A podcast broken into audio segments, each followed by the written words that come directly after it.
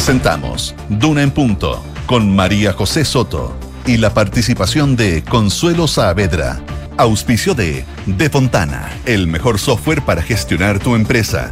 Nuevo Laboratorio Príncipe de Gales, de Clínica Santa María. Scotiabank y compromisominero.cl. La minería es para todos. Duna. Sonidos de tu mundo.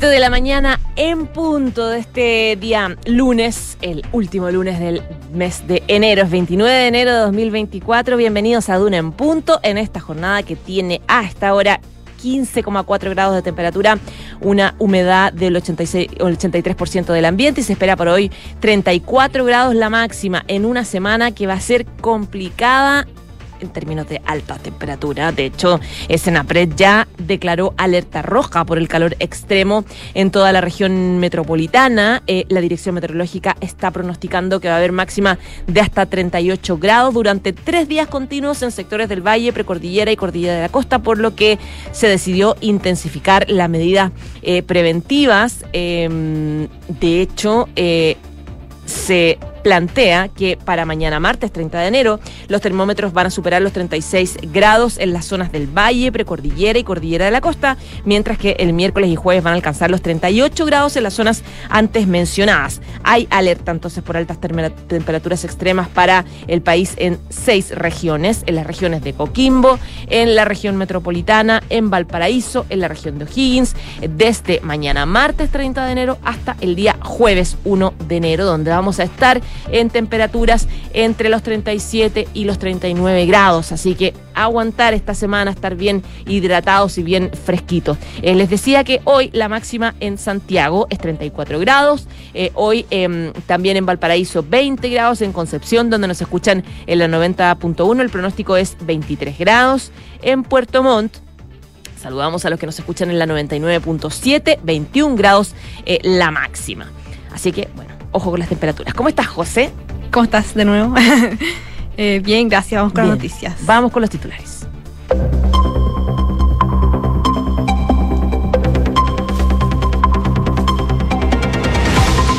Senapred declaró alerta roja para la región metropolitana por calor extremo con temperaturas que alcanzarán los 38 grados. Desde, el organismo recomendaron evitar exponerse al sol entre las 11 de la mañana y 5 de la tarde y realizar un adecuado uso de fuego para evitar incendios forestales. Una visita de la isla grande de Chiloé, el presidente Gabriel Boric vuelve hoy de sus vacaciones después de una semana. El mandatario tendrá actividades en Castro y en otras zonas de la isla, donde va a liderar un nuevo gabinete pro crecimiento en regiones y un encuentro con pescadores de la zona. La ministra del Interior, Carolina Toa, afirmó que se revocarán 25 pensiones de gracia y que otros casos serán revisados. Además, aclaró que se decidió no revocar las pensiones a personas con pérdida ocular debido a que hay daños que tienen tal cuantía que no es relevante que haya antecedentes penales. Nuevas conversaciones se revelaron entre el ex de vivienda de Antofagasta, Carlos Contreras, y la ex subsecretaria Tatiana Rojas días previos a que estallara el caso Convenios. Según el reportaje de Canal 13, las ex autoridades intercambiaron ideas para abordar un posible flanco comunicacional. Hoy en el Senado se va a retomar la discusión para votar en general la ley corta de ISAPRES. Luego se procederá a votar el articulado con las indicaciones del Ejecutivo y los legisladores para que la Cámara Baja comience su tramitación a la vuelta del receso legislativo. En materia internacional, el gobierno de Irán ejecutó a cuatro hombres tras ser condenados por espionaje a favor de Israel. Los acusados fueron detenidos cuando supuestamente preparaban una operación contra un centro del Ministerio, Ministerio de Defensa por encargo de la agencia israelí. Ministerio de Defensa de Ecuador informó que se han llevado a cabo más de 50.000 operativos a 18 días del inicio del Plan Fénix, el cual busca terminar con la crisis de violencia en dicho país. El gobierno registró más de 4.000 detenidos y 90 operaciones contra grupos terroristas. En Argentina, este jueves, volverán los piqueteros a las puertas de los supermercados para pedir alimentos. La nueva jornada de protestas servirá para dar visibilidad a la demorada entrega de mercadería a los comedores comunitarios que denuncian los movimientos sociales. 7 de la mañana con 4 minutos. Muchas gracias, José, por ese resumen de titulares. Les contamos que en esta jornada vamos a tener además a los infiltrados, como siempre va a estar Gloria Faúndes, editora general de La Tercera, que nos trae la reactivación del caso Convenios, Democracia Viva. Bueno, esto a propósito de, em, la divulgación de, esto, de estas conversaciones entre el Ceremi la Vivienda Antofagasta, Carlos Contreras, y también la ex subsecretaria Tatiana Rojas. Y vamos a estar también con Mariana Marusic, periodista de Pulso, que nos habla de los fraudes en medio del pago de la banca, que más que se duplicaron en 2023 y Banco Estado registró más de la mitad del total. Bueno, vamos a algunas de, vamos algunas de las noticias que destacaba un poco la José. Una de ellas es que vuelve el presidente Gabriel Boric, retoma su agenda luego de eh, una semana que se tomó de, de vacaciones en Puyehue en la región de los lagos en medio de la crisis surgida por las pensiones de gracia del estallido social y las recaídas también en beneficiarios con antecedentes penales eh, o condenas. El jefe de Estado va a comenzar, de hecho, hoy una visita de tres días en la Isla Grande de Chiloé, por lo tanto parte ya eh, su agenda formal presidencial. La agenda va a estar enfocada en la inspección de las obras de, por ejemplo, el puente Chacao y también el, el el estado de la Ruta 5. Nicolás Catalgo, ministro de Educación, eh, Cataldo, y uno de los miembros de la comitiva del mandatario que lo va a acompañar, adelantaba que la primera actividad va a ser una reunión con los alcaldes de la provincia. También decía, vamos a estar en la inauguración de un par de establecimientos educacionales en los que se ha trabajado durante el año, según dijo el ministro de Educación, que va a estar acompañando entonces a la comitiva del presidente Gabriel Boric, que llega de sus vacaciones y, eh, claro, empieza ya eh, sus actividades eh, oficiales, esto en medio de varias crisis importantes. Eh, una de ellas es la crisis de pensiones de gracia, otra también es novedades con el, caso convenios que ha afectado muy duramente el corazón de la moneda. Sobre ese tema hay novedades que a propósito de la filtración y de, de un reportaje que elaboró T13 que habla de nuevas conversaciones eh, que se revelaron eh, ayer domingo entre el ex de la vivienda de Antofagasta, Carlos Contreras, hoy que está en prisión preventiva, y la ex subsecretaria de la misma cartera que es Tatiana Rojas, días previos a que estallara el caso Democracia Viva, cuyas consecuencias siguen complicando mucho al gobierno y probablemente va a ser un tema que en esta jornada y otras van a seguir al presidente Gabriel Boric que volvió de sus vacaciones. Este reportaje muestra una serie de mensajes que intercambiaron ambas autoridades con el fin de contrarrestar un poco el, posible escándalo comunicacional que se iba a abrir respecto a la entrega de millonarios convenios a la Fundación Democracia Viva ahí en la segunda región. Y uno de ellos fue el 5 de junio, en una de ellas de estas conversaciones, digo, fue el 5 de junio de 2023, fue pasada a las 9 de la noche. 11 días antes de darse a conocer este caso. Y dice, su secretaria, escribe Contreras, hay un posible flanco comunicacional. Le dice Contreras a la subsecretaria y dice, Coméntame si podemos conversar hoy en la noche o mañana a primera hora y si, lo estima necesario. Al día siguiente, y luego de una, de una llamada que sostuvieron Contreras, manda un documento con respuesta. Su secretario, parte de la conversación, eh, parte de la elaboración de respuesta es la gobernación eh, de este cuadro y se lo adelanto porque se pone en perspectiva el tema, señaló el ex Ceremi. El 7 de junio, Carlos Contreras vuelve a escribir a Tatiana Roja dos mensajes que fueron borrados en primera instancia y luego redacta. Buen día, su secretaria. Quisiera conversar respecto de la estrategia conjunta que estamos elaborando con la Diputación, sobre todo para tener su opinión o aprensiones sobre un eventual eh, involucramiento de la Contraloría. Rojas contesta y dice, Carlos, ¿esto es por lo de la Fundación? Sí, replica Contreras. Eh, aquel 7 de junio por primera vez figura la palabra fundación en la conversación, sin especificar en todo caso si era democracia viva.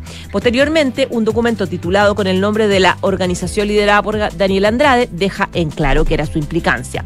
Horas después, la ex subsecretaria comenta que le están pidiendo respuestas para enfrentar la futura polémica sin especificar quién. Decía ella, necesito un resumen tipo ficha con los datos generales que te consulté. Nombre del convenio, fecha límite, fecha, eh, fecha de la firma, firmantes, montos, plazo. Antecedentes solicitados para la selección y cómo fue el proceso, según escribía Rojas exigiendo urgencia en la entrega de este informe que le estaba pidiendo Contreras. Y luego recalca, me lo están pidiendo hace rato y he tenido que decir todo el rato que no sé. Es como el, lo que escribe. Luego envía la información donde se detalla que Fundación Democracia Viva era liderada por Andrade, Tatiana Rojas revela. Esperemos a ver qué nos dicen en la moneda. Una semana, me, una semana después, claro, está ahí el caso en todos lados y queda las cosas. Durante su asistencia a la comisión investigadora, el jefe de asesores del presidente afirma que supo del caso a través de un rumor aquel 7 de junio.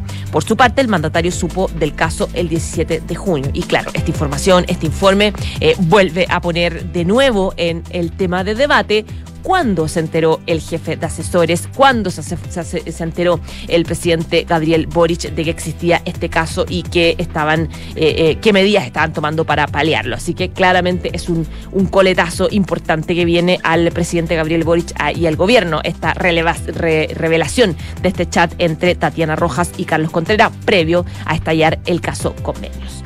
Siete de la mañana, nueve minutos. Escuchas, Duna en punto.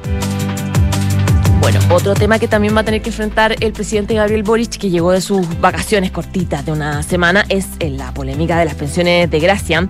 Ayer la ministra de Interior, Carolina Toa, un poco haciéndose cargo de la, de la polémica, adelantó que 25 pensiones de gracias van a quedar sin efecto durante las próximas semanas, luego de que la Contraloría General de la República emitiera un informe que dejó en evidencia el proceso irregular de asignación, de acreditación y de variación de montos en los beneficiarios. Eh, en los próximos días hay que revisar otros casos, pero eh, dijo ella, ya hay un total, hay un número de 25 pensiones que se van a dejar sin efecto, decía Toa.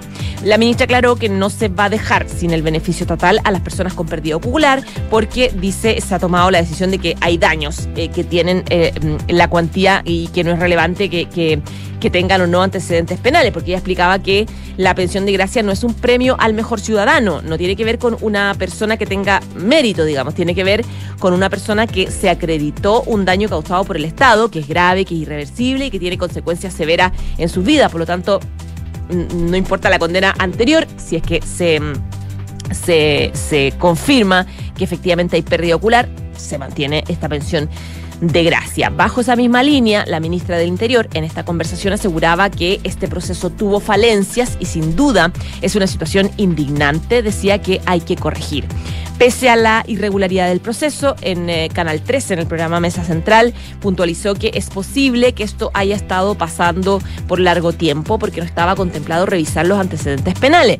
Eh, junto a esto, precisó que el presidente Boris ordenó examinar cada caso, pero reiteró también que hay que considerar que existen 18.000 pensionados de este tipo que, y que 418 de ese total corresponde a personas afectadas durante las manifestaciones de octubre de 2019. Eh, recordemos que la Contraloría General de la República redactó un informe, que claro que fue el que generó la polémica, eh, porque arrojaba este informe que 58 pensionados tienen condenas, algunos incluso condenas muy graves por homicidio, eh, por eh, tener material pornográfico eh, infantil y también por abuso sexual. Además, lo que informaba este informe de la, este análisis de la Contraloría es que 19 postulantes ni siquiera habían entregado un acta que acreditara su lesión, o bien los respaldos correspondían a certificados médicos que, según o a juicio de la Contraloría, eran poco legibles que no tenían un diagnóstico claro o que tenían antecedentes contradictorios respecto del daño o con una fecha anterior a octubre de 2019. Esa fue la razón por la cual eh, en, distinto, em, en distintos sectores, en la, en la mm, sectores de oposición, por ejemplo, ingresaron una denuncia por presuntos delitos de, prevaricación y fraude y solicitaron a la Fiscalía también disponer de un, del inicio de una investigación para poder esclarecer estos hechos. Y de hecho, lo último que sabíamos de la Fiscalía es que el fiscal nacional sí informó que, em, que se ordenó eh, iniciar una investigación penal de oficio. En todo caso, en esta entrevista, la ministra del Interior decía que ella descartaba una delito, que a pesar de que efectivamente había errores graves, no, ella creía que no había delitos, pero es algo que la, la, oposición va, eh, es algo que eh, eh, la fiscalía va a tener que investigar y de hecho en eso está la oposición. Un poco se van a quedar a la espera de esta investigación para detectar si hubo precisamente delito. Em, y eh, después tomar alguna medida puntual al respecto. Por lo pronto, se suman a las solicitudes de renuncia también que se están solicitando a quienes eventualmente son responsables. Eh, RN hablaba en días anteriores de la eventual renuncia, por ejemplo, del subsecretario del Interior, Manuel Monsalve. Bueno, es un tema que va a seguir sin duda esta semana y los próximos días. Son las 7 de la mañana, 14 minutos. Estás en Duna en Punto. Vamos con los resultados de la encuesta Academ. Eh, según este sondeo semanal, el 74% está de acuerdo con construir zanjas para impedir el paso de migrantes en situación irregular. En materia de seguridad, eh, que fue lo que registró un poco la Academ la semana pasada, el 83% cree que durante los últimos tres meses la delincuencia en Chile ha aumentado y un 73% siente eh, mucha o bastante preocupación por ser víctima de un delito. ayer en la tarde se dieron a conocer los resultados de esta encuesta correspondiente a la última semana de enero, sondeo que abordó temas como la crisis de seguridad. Y ante la pregunta, ¿usted está de acuerdo o en desacuerdo? Los resultados fueron. ¿Está de acuerdo con o desacuerdo con construir zanjas en zonas limítrofes para impedir el paso de contrabando como autos? O el 85% dice que está de acuerdo con estas zanjas y el 15% en desacuerdo. Eh, que militares puedan proteger infraestructura crítica para el funcionamiento de la ciudad sin declarar estado de emergencia, como lo que pidió la Estación Central, también el alcalde en, zonas eh, cercanas al terminal de buses. El 80% está de acuerdo y el 19% en desacuerdo. Y construir zanjas en zonas limítrofes para impedir el paso de inmigrantes irregulares. El 74% está de acuerdo y el 26% en desacuerdo. Es parte de los, em, los principales eh, titulares que trae hoy en la encuesta académica que, claro, destaca principalmente que el 74% está de acuerdo con construir eh, zanjas para impedir el paso de migrantes en situación irregular. 7 de la mañana, 15 minutos. Estás escuchando Duna en Punto. Novedades sanitarias. El COVID-19 está un poco ahí eh, en el ojo de los expertos. Eh, es en nuestro país el virus con mayor circulación y los casos aumentaron un 75% en el último mes. Y las, las dudas son si se trata del efecto de la variante pirola, que es la nueva variante ya dada a conocer por el mundo. Según el último informe del Ministerio de Salud, durante la semana del 14 de enero se registraron 3.436 contagios, lo que configura un aumento respecto de los 1.966 que se contabilizaban a mediados de diciembre. Además, según la vigilancia que hace el Instituto de Salud Pública, es el virus con más presencia. Los expertos atribuyen este a un incremento de la nueva variante del coronavirus, aunque advierten que el impacto en la red asistencial por lo, menos ha sido bastante baja. Aunque ya no es el principal problema sanitario, el COVID, el COVID-19 sigue súper activo. Incluso en un último tiempo, los reportes semanales han dado cuenta de un aumento en los contagios. De acuerdo a la última actualización, entre el 14 y el 20 de enero, se registraron 3.436 nuevos casos de contagios, es decir, un promedio diario de 491 casos, lo que produce un aumento del 74,7% con la cifra de hace un mes, cuando se contabilizaban 1.966 pacientes de coronavirus en la semana del 10 al 16 de diciembre, es decir, 281 casos al día. En esa línea, el informe de circulación del virus respiratorio del ISP el que no analiza todos los casos nacionales, eh, sino que es la vigilancia de algunos centros hospitalarios, también da cuenta de este incremento porque durante la tercera semana de 2024, de los 688 casos de enfermedades respiratorias positivas, 219 correspondían al COVID-19, con las personas de 65 años más eh, o, siendo, más, siendo las más afectadas. Al coronavirus le siguió también la detección de 151 rinovirus, 129 adenovirus, 61 para influencia y 59 casos de influenza, para encontrar una semana epidemiológica con cifras más altas que las del último informe del MinSal publicado hoy que se remonta, se, remonta hasta el 47, eh, hasta la semana 47 de 2023, hubo 3.766 casos confirmados. Luis Castillo, coordinador de la unidad de paciente crítico del Hospital Barros Luco, explica que este incremento de casos de COVID-19 se deben a la mutación del virus, decía él. Así como hay una mayor circulación de virus respiratorio, también hay un aumento del COVID-19. Lo más probable es que esta alza de contagios haya sido provocada por esta variante nueva, la pirola, eh, la nueva variante y que tiene alta contagiosidad, pero una baja letalidad. Eh, también conocida como BA.2.86, es una variante del coronavirus que ha llegado a diferentes países y que según la OMS, que es la Organización Mundial de la Salud, aumentado su importancia lentamente. No obstante, la OMS indica que el riesgo que esta implica para la salud pública es evaluado como bajo porque la actual inmunidad de la población a nivel mundial sigue siendo todavía alta para la reacción cruzada con esta variante. Y en este contexto, En este contexto, Castillo, que es eh, coordinador de la unidad de paciente crítico del Barros Luco, adelantaba que lo más probable es que los casos sigan aumentando muy poquito, pero claro, sin, sin exponerse muy graves. Eh, por eso es tan importante, de todas formas, el llamado que está haciendo la autoridad a vacunarse contra el COVID-19, a vacunarse también contra la influenza y así estar preparados para el invierno, porque en el hemisferio norte hay mucho coronavirus y esto evidentemente que se va a replicar cuando tengamos ya más bajas temperaturas en nuestro país, desde marzo, abril en, eh, en Chile para los próximos meses. 7 de la mañana, 19 minutos. En Duna en Punto le tomamos el pulso a la economía.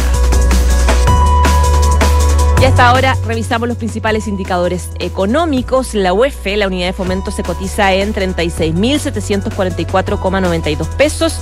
El dólar observado, 916,16 pesos. El euro, 995,18 pesos. Y el cobre, 3,85 dólares la libra.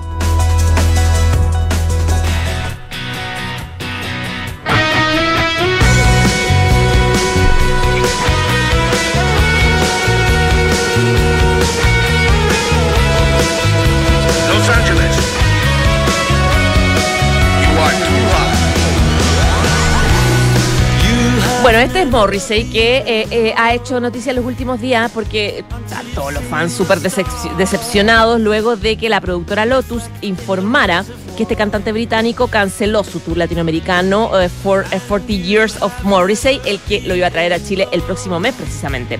Decía este comunicado, lamentamos informar que por motivos ajenos a Lotus, el concierto de Morrissey programa- programado en Movistar Arena para el 15 de febrero es cancelado por decisión del artista, al igual que las demás fechas en Latinoamérica, dijo la productora en un comunicado.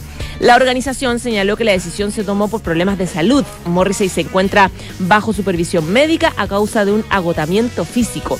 Se le ha ordenado descansar por dos semanas y permanecerá en Zurich, informó su manager. Y eh, recordemos que la productora afirmó que este lunes 29 de enero es decir, hoy día, desde las 12 va a empezar el proceso de devolución por el monto total pagado de las entradas, incluido también el cargo por el servicio. Para solicitarlo, si tienes tu, tu entrada y ya obviamente quieres que te la devuelvan, hay que seguir las siguientes indicaciones. Para compras con tarjeta de crédito realizadas vía internet, la devolución será automática. Eh, bueno, eh, Morrissey ya hace rato que venía con problemas de salud, no es primera vez que suspende conciertos, de hecho los últimos fue hace una semana que tenía varios conciertos en Estados Unidos que también suspendió, no dio muchas explicaciones, pero claro, ahora su manager da, da explicaciones más claras que tienen que ver con los problemas de salud que hace rato tiene este cantante británico. 7 de la mañana, 21 minutos. Nos vamos con Morrissey a la pausa y volvemos con más de un of the gang with a gun in his hand And the first to do time Para la minería, la agricultura y empresas de exportación. Para el almacén, la panadería y la botillería. Para la pyme que está comenzando. Para la pyme que está dejando de ser pyme. Para las medianas y grandes empresas. Para los contadores. Para la gestión de personas. Para tu empresa. Para su empresa. Para mi empresa. Para todos, de Fontana. El software de gestión empresarial número uno de Chile. Toma el control de tu empresa en defontana.com. De Fontana. Pensemos digital. Clínica Santa María sigue creciendo en la comuna de La Reina, ahora con un nuevo laboratorio. Contamos con más de 500 exámenes con la calidad y seguridad que entrega Clínica Santa María. Visítanos en Príncipe de Gales 9140, Espacio Urbano La Reina. Más cerca, más cómodo. Clínica Santa María, especialistas en ti. Universidad Andrés Bello fue nuevamente la única universidad chilena en certificarse con el prestigioso sello Top Employer, que reconoce la excelencia en las prácticas de gestión de personas en más de 120 países. Este sello refleja el compromiso de UNAP con la implementación de prácticas de excelencia en todas sus áreas y con contribuir desde su quehacer al bienestar de su comunidad y de quienes la rodean. Universidad Andrés Bello, acreditada en nivel de excelencia en todas las áreas. Escuchas Duna en Punto con María José Soto. 7 de la mañana y 23 minutos. Tenemos en línea el diputado de Renovación Nacional, Diego Chalpern. ¿Cómo está, diputado? Hola María José, aquí estamos. Aquí estamos, madrugando. Aquí está. Sí, no, y más que eso, un poquito afectado, por, por- o sea, bastante afectado, la verdad, pero quiero partir enviando mis condolencias a las familias de Francisco Mora y de Raúl Cid, dos agricultores que fueron inclementemente asesinados en, en- en la comuna de Mayoa. Eh, pero no solo quedarnos en las condolencias, María José, porque eh, la verdad es que estamos trabajando junto a la Federación de Agricultores de, de O'Higgins, la persona de Marcelo Fuentes, para que se haga justicia y para que este caso marque un antes y un después, porque francamente si el gobierno no es capaz de darle seguridad al mundo de la agricultura para que pueda desplegar su trabajo, entonces vamos a tener que hacerlo nosotros, por la vía judicial, por la vía de la presión política, porque es extremadamente grave lo que ha pasado y hasta aquí, usted se da cuenta, pues el presidente de la República no se inmuta, no dice nada, no hay reacción, entonces estamos muy preocupados porque vemos un gobierno perplejo ante una dramática crisis de seguridad. Diputado, sobre lo mismo, eh, los camioneros, el gremio camionero anunció o le dio un ultimátum al gobierno y anunció eh, que le da 72, de 72 horas para tomar acciones en materia de seguridad. ¿Qué acciones en eh, las próximas 72 horas se podrían tomar por parte del gobierno? Bueno, yo creo que tiene que haber una terapia de shock por parte del gobierno. De partida en estos casos es importante que el presidente de la República asuma la conducción de la crisis. Eh, yo personalmente creo que él debería llamar al Consejo de Seguridad Nacional para enviar una señal. Yo creo que él debiese constituir un comité de crisis de personas expertas, de ex subsecretarios, o sea, de un equipo que acompañe y vaya supervigilando. Yo creo que llegó el minuto de que el gobierno se abra y supere sus traumas y sea capaz de establecer una custodia de infraestructura crítica por parte de fuerzas militares que puedan hacer anillos de contención, por ejemplo en Nueva York, por ejemplo en ciertas rutas, especialmente en esta época donde hay importante comercio en esa zona, y pueda liberar de esa manera fuerzas policiales. Eh, que, o, o sea, en fondo, mecanismos para actuar los hay en materia migratoria, para que decir, el gobierno todavía, María José, no es capaz de patrocinarnos el proyecto de ley de infraestructura que, que tipifica la inmigración ilegal como delito y han hecho todo lo posible para que no avance. Eh, yo soy partidario de que junto a los alcaldes, especialmente las comunas urbanas, hagan un levantamiento, porque todos los alcaldes y los concejales saben, María José, dónde están eh, concentradas situaciones de inmigrantes ilegales que hoy quiere hacerse cargo. Si aquí lo que cometieron este delito son cuatro personas que ingresaron ilegalmente al país. Entonces, yo creo que el presidente tiene que aplicar una terapia de shock que parta, por supuesto, de, de, de, de él, o sea, que él sea capaz de conducir la crisis, porque hasta aquí lo que vemos es un gobierno perplejo, incapaz de reaccionar a tiempo y absolutamente superado por esta crisis. Diputado, pero claro, usted se suma entonces a esta petición de, por ejemplo, la de la alcalde de Estación Central, también el gobernador Orrego, que hablan de la necesidad de aumentar el refuerzo y esta petición de militares en distintas zonas. Ya lo decía el alcalde, por ejemplo, usted también también mencionando eh, el terminal Lo Valledor, pero el alcalde decía terminal de buses, etcétera. Ahora, el Ministerio de Interior respondió diciendo que, o condicionando el despliegue de militares eh, a la aprobación de leyes de infraestructura crítica. Pero si María José es el chamullo del año, porque mire, cuando nosotros nos vimos enfrentados a la dificultad de poner militares en la frontera norte del país, personalmente colaboré en redactar el protocolo de acuerdo con la subsecretaria de la presidencia para que fuéramos capaces de habilitar el decreto con fuerza de ley que permitiera la presencia militar en la frontera. Uh -huh. O sea, cuando las cosas se quieren hacer, se hacen. Entonces, ¿qué está esperando el gobierno? Si necesita que esas leyes se tramiten, bueno, que les ponga discusión inmediata, que digan qué comisiones están, pero aquí eh, eso aparece como una excusa para no hacer su trabajo. Entonces, si el gobierno necesita, para serle franco, María José, no sé qué más leyes necesitan que les aprobemos, porque además las leyes en materia de seguridad las terminamos aprobando a contrapelo del gobierno. ¿Para qué contarle a usted lo que fue la ley Naín Recamar, que fortalece la capacidad policial eh, en el uso de las armas? ¿Para qué contarle la ley de usurpación? O sea, en el fondo, este es un gobierno que tiene que terminar con las excusas.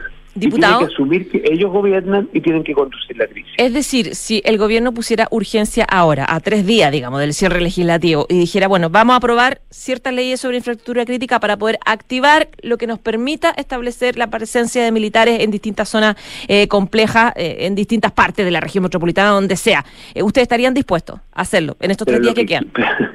María José, lo pongo al revés. Siempre hemos estado dispuestos a contribuir a sacar adelante la agenda de seguridad. Es más, varias de las leyes de seguridad las hemos sacado con votos en contra de partidarios del gobierno.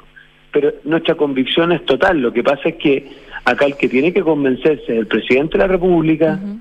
es el equipo de gobierno y principalmente ciertos sectores de su coalición que romantizaron en su minuto la inmigración ilegal, que tienen una mirada no tan nítida en lo que respecta al combate al crimen Piense usted que una diputada comunista se permite decir que van a apelar a cortes internacionales para impedir que se re- revoquen pensiones de gracia que les han dado a delincuentes. O sea, de eso estamos hablando. Entonces, yo lo que pienso es que si el presidente de la República dice, mire, estos son los caminos que vamos a tomar y está dispuesto a avanzar, al menos en materia de infraestructura crítica, yo estoy disponible a colaborar. Diputado, lo quiero llevar a otro tema. Eh, ¿Qué le dice esta conversación que se dio a conocer en un reportaje de T13 entre, em, entre el ex Ceremi la Vivienda de Antofagasta, Carlos Contreras, que está, recordemos, hoy en prisión preventiva, y la ex subsecretaria de, em, de la Vivienda, Tatiana Roja, días antes de que estallara completamente el caso Democracia Viva? No sé si usted vio el reportaje, leyó un poco las conversaciones que entre ellos decían, eh, un poco se preparaban, eh, Tatiana Rojas pedía más antecedentes, se preparaban a lo que pudiese pasar, al efecto comunicacional, estaban esperando lo que les dijera la moneda, etcétera. ¿Qué, le dice esta conversación? Bueno, me dice que el gobierno tiene que hacer carne lo que dijo en el minuto uno, que es que aquí se iba a investigar caiga quien caiga. Yo recuerdo que el presidente de la República cuando comienza esta crisis le presta piso político a un seremi en la región del Maule que termina saliendo. Le, le prestan apoyo político a ciertas personas que finalmente terminan saliendo. Entonces, yo lo que creo es que el gobierno no ha aquilatado lo suficiente lo mal que le hace al gobierno, a la democracia y al Estado de Chile el que esto se vaya sabiendo a cuenta gota. Entonces yo le pido al presidente de la República que entienda que esto tiene que transparentarse en todas sus aristas y que ya esto no resiste más. Porque ¿sabes lo que pasa, María José? Esto es cosa de tiempo. O sea, se va a saber todo y por lo tanto, que, a esa altura del partido ya estaba al corriente el jefe de asesores, ya se le había enviado una minuta, seguir sosteniendo que esto era un rumor es simplemente indefendible. Entonces yo le pido al gobierno para cuidar la democracia, para cuidar la estabilidad del país, para cuidar la probidad, que cuenten la firme de una buena vez.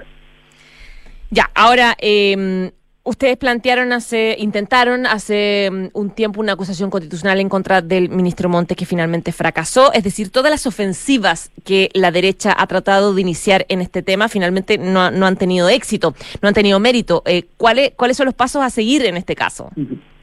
O sea, que somos minoría con María José. Sí, a ver, en el minuto en que la democracia cristiana con- se convenció que tenía que pasarse a la izquierda y transformarse en un partido oficialista, es bueno que los auditores sepan que la mayoría en la Cámara de Diputados la maneja el gobierno.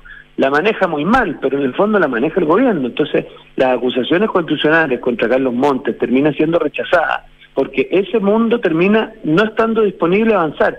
Nosotros vamos a ejercer todas las herramientas que tenemos, como lo hemos hecho en las pensiones de gracia, como lo hemos hecho en los indultos. En eso de renovación nacional preferimos las herramientas jurídicas y no tanto los discursos grandilocuentes. Y por lo tanto nosotros lo que vamos a seguir haciendo es interponiendo requerimientos ante la Contraloría, levantando eventualmente una nueva comisión investigadora. O sea, vamos a exigirle al gobierno que diga la verdad en todas las aristas y en todos los temas, porque creemos que eso es la manera en cómo tiene que conducirse eh, el gobierno frente a la ciudadanía. Cuando habla de una nueva comisión investigadora, ¿este caso, de nuevo, con los antecedentes nuevos? O sea, mi impresión es que si aquí, en su minuto, porque lo que no nos puede pasar es que las comisiones investigadoras no se las tomen en serio. Si uno abre una comisión investigadora, se cita a las personas correspondientes y esas personas no dicen todo lo que sabían, entonces nosotros tenemos que evaluar la posibilidad de levantar nuevas comisiones investigadoras o evaluar si esas personas realmente están cumpliendo con el deber que les establece la ley. Para que sepan los auditores, las comisiones investigadoras son obligatorias en su asistencia para los funcionarios públicos.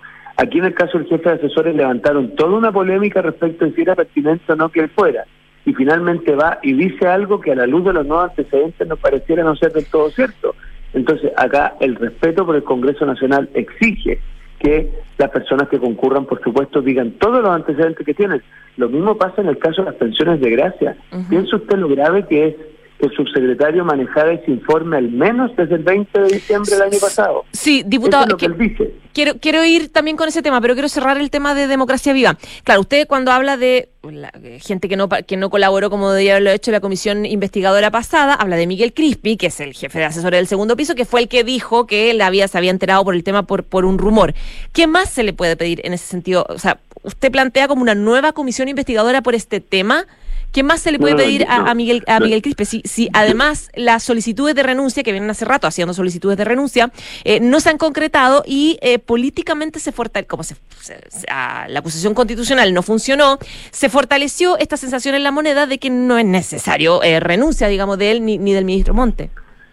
O sea, nuestra impresión es que el Congreso Nacional, como no tiene atribuciones de pedir renuncias ni de subsecretarios ni de jefes de asesores, lo que vamos a tener que hacer es citar a este señor nuevamente, posiblemente a la Comisión de Seguridad o a la Comisión de Gobierno Interior, y habrá que ver cuál es la más pertinente, para refrendar sus dichos.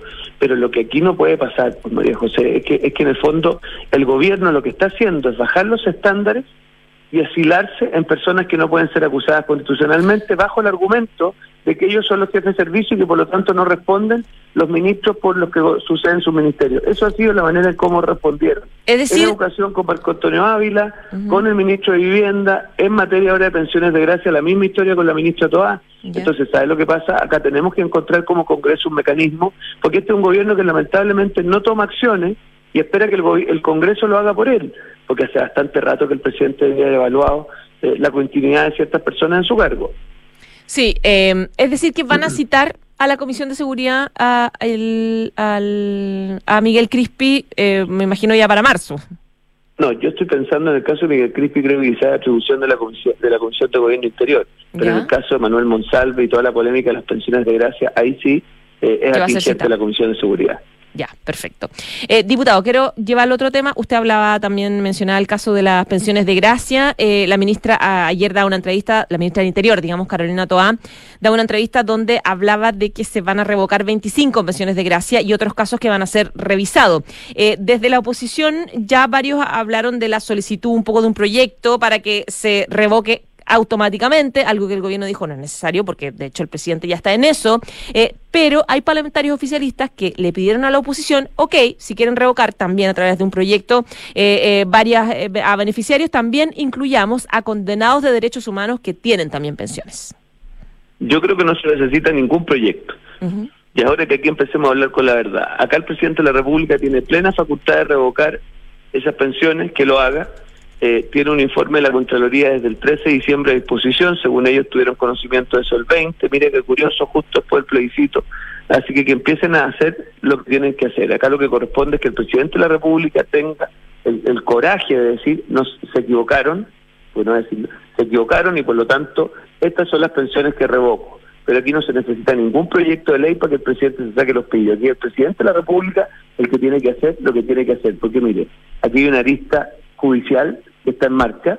Nosotros hemos interpuesto el día viernes una denuncia ante la Fiscalía y la Fiscalía tiene que investigar. Y, y quiero decir una cosa, ¿de dónde salieron estos nombres? ¿O los chilenos creen que 418 personas se personaron en el INDH? ¿Alguien llevó carpeta? ¿Quién llevó carpeta? Si es que fuera así. Diputado, que- perdóneme María José, pero esto es importante. En el caso de falso exonerado, no nos olvidemos que los nombres fueron provistos incluso por algunos dirigentes políticos. Ha acontecido algo parecido acá. Y por lo tanto, esa es la lista que yo le pido a la Fiscalía que investigue y también que el Consejo de Defensa del Estado ejerza las acciones que corresponden para que esta gente devuelva la plata. Acá no es posible que en Chile sigan cometiéndose irregularidades y delitos como estos y que nadie responda. Diputado, ¿ustedes están evaluando alguna acción específica o van a esperar a los resultados de la Fiscalía? Se lo pregunto porque, por ejemplo, el diputado Longton no descarta que se esté evaluando, o sea, de hecho habla de que se está evaluando de nuevo una interpelación o una acusación constitucional en contra de algún personero de gobierno. Él hablaba, por ejemplo, de la figura de Monsalve. O, o, o usted un poco se aprendió la lección de, de acusaciones constitucionales que no han funcionado y que por lo tanto van a esperar lo que, lo que dice la Fiscalía Nacional. Yo creo que tenemos que asumir que la democracia cristiana se ha pasado al gobierno y que por lo tanto esos esfuerzos van a terminar fortaleciendo las posiciones de aquellos que hoy día tienen que responder. Yo al menos creo más en la arista judicial, creo más en la arista administrativa. Aquí la Contraloría ha pedido que se instruya en sumario y eso hay que fortalecerlo. Y creo también más en eh, seguir exigiéndole al gobierno que tome las decisiones. Si mire, ¿qué sacamos nosotros con interpelar si en la práctica lo que va a pasar es que, los, que lo sepan los chilenos, las interpelaciones son un manual muy preestablecido y te- para, para que terminen haciendo una especie como de entrevista que no, que no llega a nada? No, yo prefiero seguir fortaleciendo la lista judicial, eh, seguir exigiendo que el gobierno tome las responsabilidades y que sea el presidente de la República el que revoque las pensiones de gracia porque tiene, como lo dijo la misma Contralora, plenas atribuciones para hacerlo. Por lo tanto, ya basta de que el Congreso Nacional le saque los quillos al presidente de la República. Diputado Diego Chalpern, muchas gracias por conversar con nosotros. Que tenga buen día. Muy bien, que le vaya bien. Hasta luego. 7 de la mañana, 38 minutos. Les doy algunos consejos. Si eres gerente y buscas tomar el control de tu área, necesitas De Fontana, un software para grandes empresas como la tuya. Gestiona contabilidad, finanzas, recursos humanos y más. Crea hoy tu cuenta gratis en defontana.com. Fontana piensa digital. Y en Clínica Santa María siguen creciendo en La Reina. Ahora con el nuevo laboratorio en Príncipe de Gales cuentan con más de 500 exámenes con la calidad y seguridad que entrega Clínica Santa María. Visítalos en Príncipe de Gales 9140, Clínica Santa María, especialistas en ti. E invertir junto a quienes más saben te da tranquilidad. Conoce los fondos mutuos de Scotia Portafolios y dale a tus proyectos el impulso de la mano de expertos que van a diversificar tus inversiones. Contacta hoy a tu asesor de inversiones Scotia y pide más información. Y nuestra minería es diversa, participan distintos profesionales con vocación que en conjunto construye la minería del futuro. Conócelos en compromisominero.cl, compromiso minero, haciendo en el presente un mejor futuro. 7 de la mañana, 39 minutos, nos vamos a una pausa y volvemos con los infiltrados.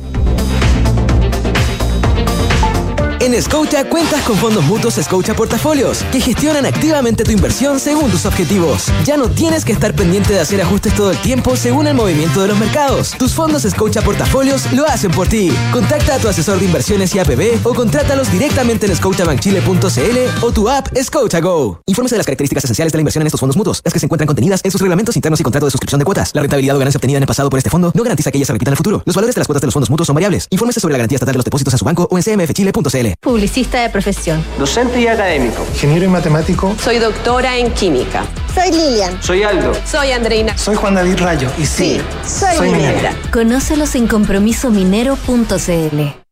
Cami, ¿cómo estás? Sabes, estoy bien, tranquila. A pesar de que fue muy difícil, siento que todo salió como él hubiera querido. Sí, es verdad. Es que al contratar los servicios funerarios de María Ayuda por adelantado, nos dio el tiempo que necesitábamos para preocuparnos de lo realmente importante y estar con nuestra familia.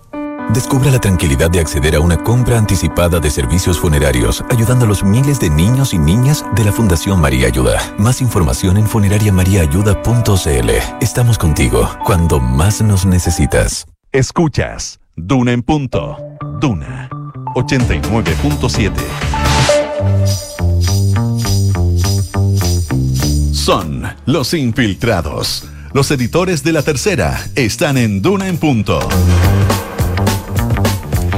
Ya están con nosotras nuestras infiltradas Gloria Faúndes, editora general de La Tercera, y Mariana Marusic, periodista de Pulso. ¿Cómo están, chiquillas? Bien, Hola, buen día. Ay, ¿Y Consuelo yo? Saavedra, perdón. Gracias. Buenos días. Pero es que mira, mira este ramillete. Sí, puras, somos puras mujeres hoy día. Lideramos. Qué manera de terminar el mes de enero. Seguro nos pasamos del tiempo, pero bueno. Vamos. Va, vamos entonces. Ya, Gloria, si quieres partimos contigo. Sí, partimos por la última, eh, cómo se comienzan a eh, revelar los avances de la investigación judicial sobre eh, democracia viva, el caso del lío de plata que ha complicado desde junio del año pasado al gobierno, en un flanco particularmente difícil, creo yo, que tiene que ver con cuánto sabía la moneda respecto de este caso antes, por cierto, de que fuera publicado eh, por un medio regional. Eh, es claro que hasta ahora la moneda ha sostenido este viejo adagio que en algún minuto eh, popularizó la expresidenta Bachelet respecto de él me enteré por la prensa, ¿no? Esa ha sido eh, básicamente mm. la bajada más formal de la moneda sobre qué estaba pasando con los convenios, en particular con un convenio mm. que es el de suscrito por Democracia Viva y la Seremía de Antofagasta. Eh, que parece y cada día ser, puede ser peor. También es un adagio que no, se si puede tiene, aplicar. Tiene, tiene varios la presidenta Bachelet. Hay, hay, hay, varias frases Aplica aplicables para todo momento. Así es. Eh, en este caso que yo les digo que podría constituirse como el caso cero del llamado lío de plata, que posteriormente se supo fue replicado en varias regiones.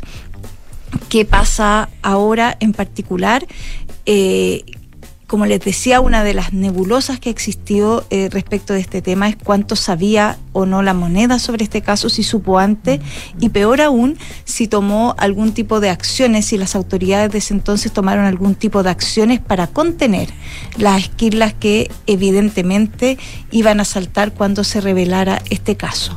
¿Por qué? Porque el inicio de este caso, que el de democracia viva, eh, hay un evidente conflicto de interés, ¿no? Respecto de quién suscribe, eh, quiénes suscriben, a quiénes beneficia y cuáles son los personajes que están eh, en ese territorio. ¿Por qué todos militantes de Revolución Democrática? No solo todos militantes de Revolución Democrática, sino que además del círculo más íntimo de la diputada Catalina Pérez. Por cierto, su entonces pareja y su ex jefe de gabinete que una vez instalado el gobierno había asumido funciones de Ceremi. Vamos a lo que dicen eh, los WhatsApp que reveló ayer eh, Canal 13 y que eh, son parte de, las revelaciones que comienza a tener la investigación judicial, donde al parecer estos aparatos inteligentes van a ser clave en la información que empiecen a proporcionar. La mayoría de los imputados, por cierto, si no todos, tienen los teléfonos incautados, ¿no? que es parte de las primeras indagatorias que hacen el Ministerio Público. Acá se revelaron una serie de WhatsApp que acá son importantes entre la entonces subsecretaria Tatiana Rojas y el entonces Seremi Carlos Contreras en un periodo de tiempo, porque esto es lo importante, en un periodo de tiempo que va desde el 5 al 7 de junio, es decir, nueve días para ser exactos, nueve días antes de que se revelara públicamente el caso. ¿Por qué es importante? Porque acá lo que eh, se esboza es una suerte de tratativa, eh, una suerte de establecer algún tipo de estrategia. De hecho, se habla de un flanco comunicacional a propósito de lo que se podía dar a conocer.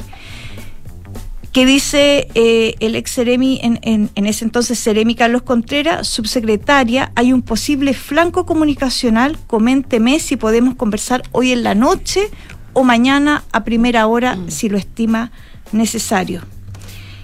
Y hay otro tipo de eh, revelaciones que hace, como por ejemplo, buen día, porque estos son varios días, una sucesión de mensajes donde dice, buen día, Subse, quisiera poder conversar respecto de la estrategia conjunta que estamos elaborando con la Diputación, sobre todo tener su opinión o aprensiones respecto a un eventual involucramiento de Contraloría.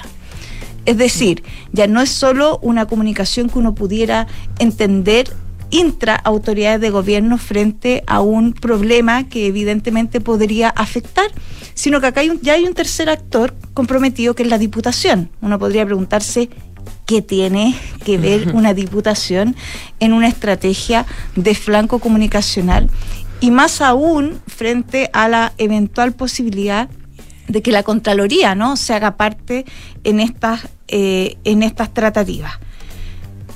Vienen una serie de mensajes de la subsecretaria donde en realidad ella comienza a pedir antecedentes. ¿Por qué queda claro? Porque ella en algún minuto habla de esta es la fundación y pregunta particularmente por Daniel, entiéndase Daniel Andrade, respecto a si él era quien había firmado aquel convenio que iba a ser cuestionado.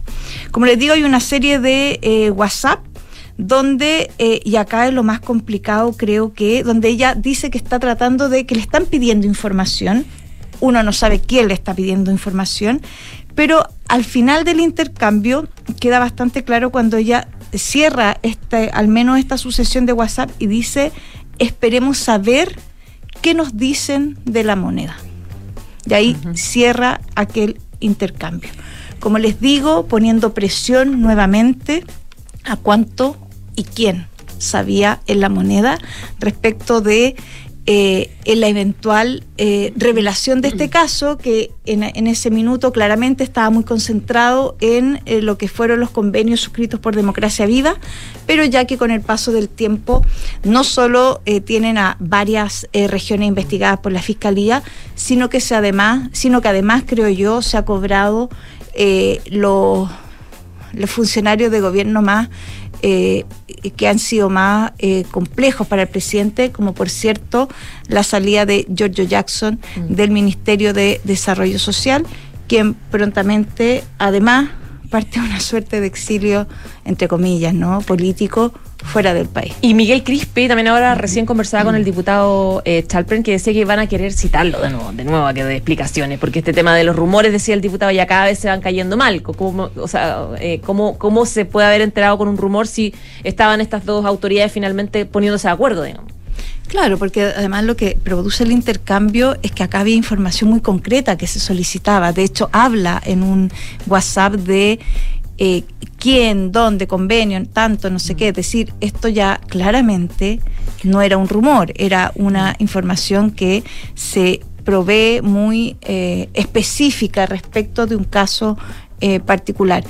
¿Por qué el gobierno ya tiene que explicar de buena manera esto? Eh, evidentemente, porque aquí hay un tema de fe pública muy claro respecto de que un gobierno no puede eh, ocultar eh, cierta información. No solo, ojo, no solo porque un funcionario público tiene el deber de denunciar eventuales delitos, y eso está por ley, en un plazo determinado de tiempo, sino que porque, eh, sino que tiene que ver más bien con cómo las autoridades enfrentan cierto tipo de información.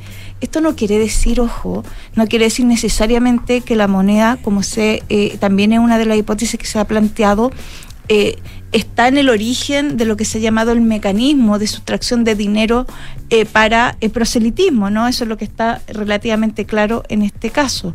Pero sí tiene que ver con eh, si hay, hubo algún tipo de tratativas para aminorar el efecto o derechamente ocultar que aquí estaba pasando algo en un núcleo político muy particular. Así que yo creo que además el presidente que vuelve hoy de vacaciones y el mismo Miguel Crispi, que es, se supone, uno de los interlocutores. Él al menos sí, a propósito, él sí ha reconocido cierto intercambio con la subsecretaria, pero evidentemente es lo que ha señalado que era un rumor. Eh, pero acá estamos hablando de 10 días antes, con información que se presume bastante concreta sobre lo que estaba pasando. Eh, y es importante saber quién era o no el interlocutor de la subsecretaria ahí en un lugar muy específico, ¿no? Y que se dice con todas sus letras. La moneda. Claro, la moneda. Mm. O sea, la diputación y esta idea de que se está desarrollando una estrategia es, es algo en lo que definitivamente hay que hacer doble clic. ¿Y eh, a qué se refería la subsecretaria con, con la moneda? Si era un decir eh, solamente, porque ella puede seguir argumentando que ella terminó armando la minuta porque Contreras no le entregaba la información precisa eh, o no le entregaba la minuta por escrito y al final la termina redactando ella, que es, me imagino ese, ese texto bien breve que, que, que conocimos hace, hace varios meses eh, ya, ¿verdad? Así es. O sea, ella puede decir, la verdad es que me engañaron, eh, yo armé esta minuta con la información que tenía, eh, le dije que la moneda estaba presionando como un decir y eh, le pasé esto al ministro Montes y no revelaba ninguna irregularidad. Evidentemente. Podría ella defenderse. Mm. Evidentemente, pero yo creo que ya estar en hace, no sé, Mm. casi que. Tú ayúdame, Mariana, tú eres la matemática en esta mesa, desde junio a la fecha, eh, dando a cuenta gota la información respecto de cómo se enteró la moneda, ya aparece un tema que me parece eh, ya eh, fuera de eh, toda lógica, ¿no? Esto debe haberse transparentado eh, desde un inicio, de cuánta es la información que tenía la moneda, qué era la información que tenía la moneda y cuáles eran las medidas que habían adoptado. Gracias, Gloria. Mariana. Fraudes. Fraudes. Vamos con fraudes porque el año... Otros fraudes. ya. Otros fraudes, porque el año pasado, eh, más que se duplicaron los fraudes en los distintos medios de pago de la banca, registraron niveles históricos tanto en número de usuarios afectados como en montos involucrados. También registraron eh, récord el, el nivel de alza que se registró porque eh, desde que en mayo de 2020 se puso en marcha la ley de fraude con tarjetas, eh, nunca antes había existido tanto fraude en el país. Eh, recordemos que esta ley lo que hace es cambiar el peso de la culpa. Básicamente, si antes, eh, cuando a alguien le, le, le generaba, o sea, se producía un fraude en algún medio de pago de la banca, eh, iba a reclamar al banco, el, eh, y, y quizás el banco no le devolvía la plata, era la persona la que tenía que ir a demandar al banco y, exigir que le devuelvan su dinero. O tener contratado un seguro, un seguro contra fraudes, digamos. Hoy esto cambió con esta ley. Lo que se hace es que esos seguros ya no existen y el banco está obligado a devolver cualquier monto eh, que la persona reclame que eh, le fue defraudado. Eh, y ahí hay algunos plazos. El, el banco tiene cinco días hábiles para, eh, para devolver eh, cuando, cuando una persona reclama un fraude de hasta 35 UF y después se, se incorporan otros siete días hábiles cuando el monto es superior a esas 35 UF. Pero siempre el banco es el que tiene que devolver y en caso de que la entidad financiera estime que pudo haber eh, existido dolo o culpa grave, tiene que ir a tribunales, a los juzgados de policía local y denunciar, eh, eh, demandar al, al usuario, digamos. Y ahí es muy difícil para los bancos probar la- el dolo o culpa grave. Y por eso ellos argumentan que se está produciendo un incremento importante en los fraudes, no solo porque efectivamente se producen fraudes, sino también porque ellos reclaman que se ha generado una un- un- un- mucha gente que está realizando autofraudes. Eh, bueno, pero todo lo... ¿Mm? Eh, eh, Mariana, un, un- un segundo ahí. Eh, uno igual tiene que entregarle pruebas al banco, ¿verdad? Tiene que decirle, bueno, este es el, este es el cargo que se me hizo, o yo no hice esta compra. eh, O sea, y- sí, pero eso no, no es como un- una prueba realmente. Es decir, a mí me defraudaron en esta operación. A, a mí me ha pasado. A mí me ha pasado que me salen pago, eh, a ¿Y lo has veces no menores, es que me han pasado de dos veces. Uno, que te avisa la ejecutiva, que te dice, estás en tal lugar porque, que fuera de Chile, estás en tal lugar, no sé qué, porque uno suele avisar, digamos, y digo, no, y de inmediato se activa. Y otro, cuando hay una compra que tú desconoces, Mm. y que uno dice solamente la desconozco, yo no hice esta compra, sino me ha tocado eh, hacer pruebas más Y te- más claro, a mí, me, la a, mí me han, a, mí me, a mí me han pedido como eh, más papeles, más como screen, Después, o sea, como después te comento mi de banco. pantalla. Después te comento Ya. mi banco. ¿Y cómo, cómo funciona exactamente el fraude? ¿Hacen la compra y después la desconocen y le devuelven la plata? O sea, la compra le sale gratis. ¿El autofraude dices tú? Sí, sí. Sí, claro. O sea, hay distintos mecanismos. Por ejemplo, hay a- algunos, eh, hay algunos mecanismos que, que lo que hacen es depositar la plata en otras, en otras cuentas de otras entidades y después las van traspasando a otras cuentas y, y lo reclaman como, como si fuese un fraude, digamos. Pero, pero, y, y, y Como hay. si fuese un hackeo, como que alguien les hubiera... Como que alguien les hubiese sacado la plata cuando en realidad eh, ellos mismos son los que hacen la operación. Eh, hay distintos tipos de, de modos en que se están haciendo los fraudes, pero fíjate que el que más sube el año pasado eh, es en cajeros automáticos. Eh, se dispararon los fraudes en cajeros automáticos porque esto es en todos los medios de pago de la banca.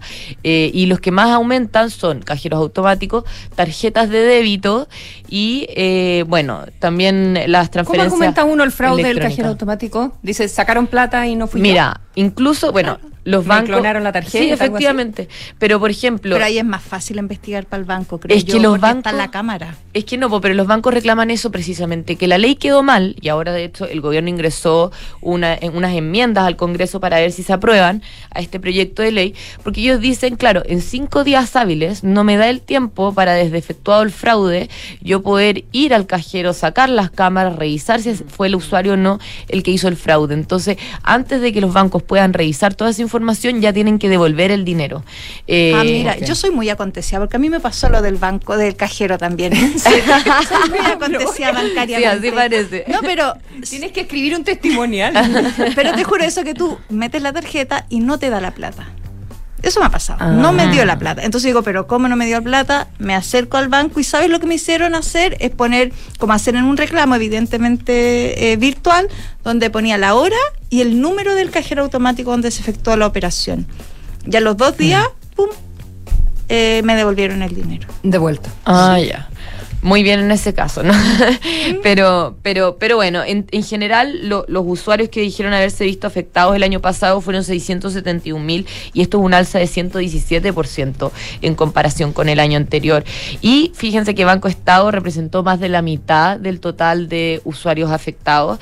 Eh, el 59% de, de los usuarios afectados eran de Banco Estado el año pasado, eh, porque la estatal registró 396 mil eh, usuarios que dijeron haberse visto eh, defraudados. Y los montos involucrados también, bueno, como les decía, alcanzaron un registro histórico porque 243 mil millones de pesos son los que los usuarios reclamaron que, que, que fueron defraudados. Esto es un alza de 123% y Banco Estado también representó más de la mitad de ese total con el 54,5%. Y como les decía, los cajeros automáticos es impresionante, pero por lejos fueron los que registraron el mayor incremento con 1.349% de alza, eh, porque los el número de usuarios afectados llegó a 175 mil. Antes no era un, un- un medio de pago donde se registraran muchos fraudes y esto se disparó el año pasado y acá Banco Estado también representó un 94% de ese, de ese total. Eh, bueno, Banco Estado también igual es uno de los que tiene más, más cajeros automáticos en el país, eh, puede estar ligado a eso. Y Y eh, también el que el que da más fácil las cuentas root, corriente, lo que Claro, sea. eso o sea, está- esa es la incorrección política del comentario que no voy a hacer. Eh, sí, sí, pero, pero sí, está ligado a eso en tarjetas de débito, eh, que justamente Banco Estado el que tiene más tarjetas de débito en el país con la cuenta RUT y, y que es de va- va- fácil acceso, digamos, eh, eh, se registraron 266 mil fraudes, esto es un alza de 113% y eh, Banco Estado representó un 66% del total de esos fraudes. De hecho, el presidente de Banco Estado fue al Congreso a pedir que se mejore esta ley porque han visto que, que, que no, no, no, se, no se legisló bien en, en el fondo este tema y que es necesario que se hagan una serie de mejoras. Incluso la misma presidenta para, el, eh, para la comisión de la Comisión para el Mercado Financiero también dijo que esto eh, significa un problema para los bancos y que es necesario que se mejore la ley. Así que bueno, en eso está el Congreso ahora. Se nos acabó el tiempo. ya pues, que estén muy bien. Ya, pues, Que estén Mariana. bien. Nos Oye, vemos, Gloria. y permíteme, semana. Nobleza Obliga, lo- el intercambio WhatsApp, un acierto de T13, reportaje. Muy bien. Sí, sí, sí. Muchas gracias. Chao, chiquillas, que tengan buena Que semana. estén bien. 8 de la mañana en punto. Nos vamos con un resumen de noticias y después hablemos en off. ¿Sabías que el seguro complementario de salud es el beneficio más valorado por